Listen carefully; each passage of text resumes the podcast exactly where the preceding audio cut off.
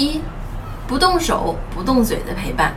这里的陪呢，是指坐在孩子稍远一点的地方，看着孩子玩，不说话也不动手，多给孩子提供这样玩耍的机会，孩子就会慢慢的接受父母的退出。二，用心陪伴。这时候孩子已经可以独自玩耍了，父母可以拉远和孩子玩耍的距离。例如，孩子在客厅玩，你可以到厨房里去做饭，但需要保证你随时都能观察到孩子的安全。当孩子呼唤你的时候，你需要及时的回应，让孩子明白，虽然妈妈不在身边，但妈妈的心是和你在一起的。三，多选择开放性的玩具。开放性的玩具变化性强，玩法多，更适合孩子琢磨。其实，选择适合孩子认知发展的玩具，更有益于帮助孩子锻炼创造力。我是不完美柚子妈妈，关注我，为你分享最有深度的育儿知识。